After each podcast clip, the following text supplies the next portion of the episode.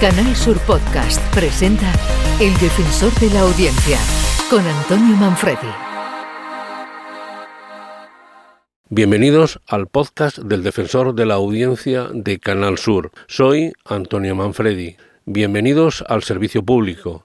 Aquí recibimos sus quejas, sus sugerencias, sus opiniones. Las comentamos, las respondemos y estamos pendientes de las inquietudes de nuestra audiencia. Bienvenidos. Escuchas El Defensor de la Audiencia, Canal Sur Podcast.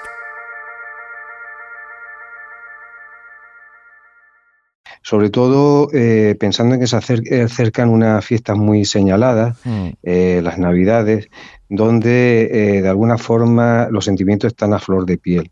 Y sobre todo los sentimientos de estos niños y niñas que viven en centros de, de menores tutelados por la Administración Pública y que necesitan una familia. Hola, soy Javi. Ahora no puedo estar con mi familia. ¿Me prestas la tuya? Acogimiento.es, financiado a cargo del 0,7 del IRPF, Junta de Andalucía. Es José Ángel Ponce de la Fundación Márgenes y Vínculos, que reclama familias de acogida en el Día del Abrazo en Familia, con la llegada precisamente de las fiestas navideñas. Hemos oído también el spot, que ahora se está escuchando en todos los medios de comunicación. Este defensor por cierto, ya ha enviado información sobre esta campaña a usuarios que se han interesado por ella. Entre todos, podemos conseguir que estos niños tengan una vida mucho mejor. El defensor de la audiencia, con Antonio Manfredi. Qué, qué, qué, raro es uno, ¿verdad? Mira, yo, a mí, em, mi, buen, mi buen padre, que desde algún sitio estará el hombre escuchándome, Mm, me marcó la línea vital por tres direcciones, con su ejemplaridad además, que eran la generosidad, la discreción y el sentido común.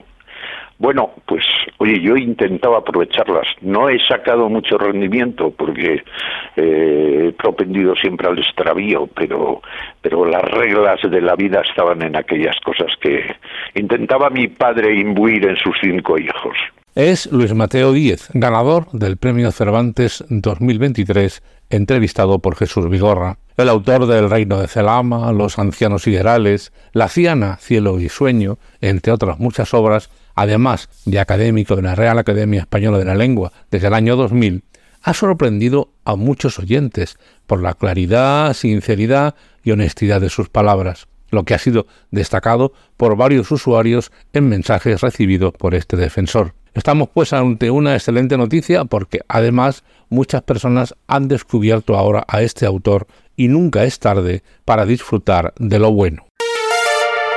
Escuchas El Defensor de la Audiencia, Canal Sur Podcast.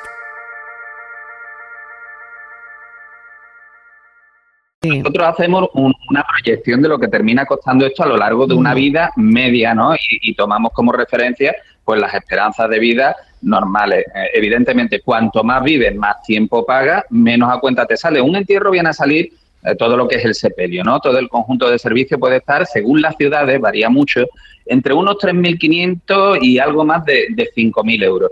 Si lo pensamos bien, con seguros que perfectamente se pueden ir 40, 50 euros al trimestre, es decir, pocos van a estar por menos. Eh, es verdad que aquí manda mucho la edad, ¿eh? conforme vamos incrementando el riesgo, es decir, conforme somos mayores, los cálculos actuariales hacen que las pólizas sean más caras. Es José Carlos Cutiño, de la Organización de Consumidores de Andalucía. La OCU ha demostrado en un reciente estudio que los seguros de decesos acaban saliendo mucho más caros que costear un funeral. En la tarde de Canal Sur Radio, con Marino Maldonado, ha confirmado que a la larga sale más caro que gestionar el gasto con la funeraria. Actualmente, tres de cada cuatro entierros se pagan con estos seguros, que son los cuartos más contratados tras el automóvil, la salud y el hogar. Pero señala que a largo plazo terminamos pagando mucho más que los 3.500 a 5.000 según las ciudades que cuestan los servicios funerarios, aunque nos parezca que la cuota que pagamos es pequeña. Como alternativa, ha propuesto Cutiño un apartado en una cuenta bancaria para este servicio porque de lo que se trata es de no dejarle el gasto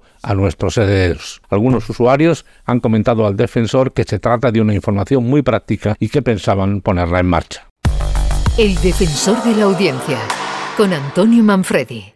Hasta aquí el podcast del defensor de la audiencia. Soy Antonio Manfredi. Pueden ustedes contactar conmigo a través de la web del defensor defensor.canalsur.es. Allí encontrarán un formulario también mediante el contestador automático del teléfono 95 505 46 33 o utilizando la tradicional carta, el envío postal a Defensor de la Audiencia de Canal Sur, calle José de Gálvez 1, edificio Pabellón de Andalucía, 41092 en Sevilla.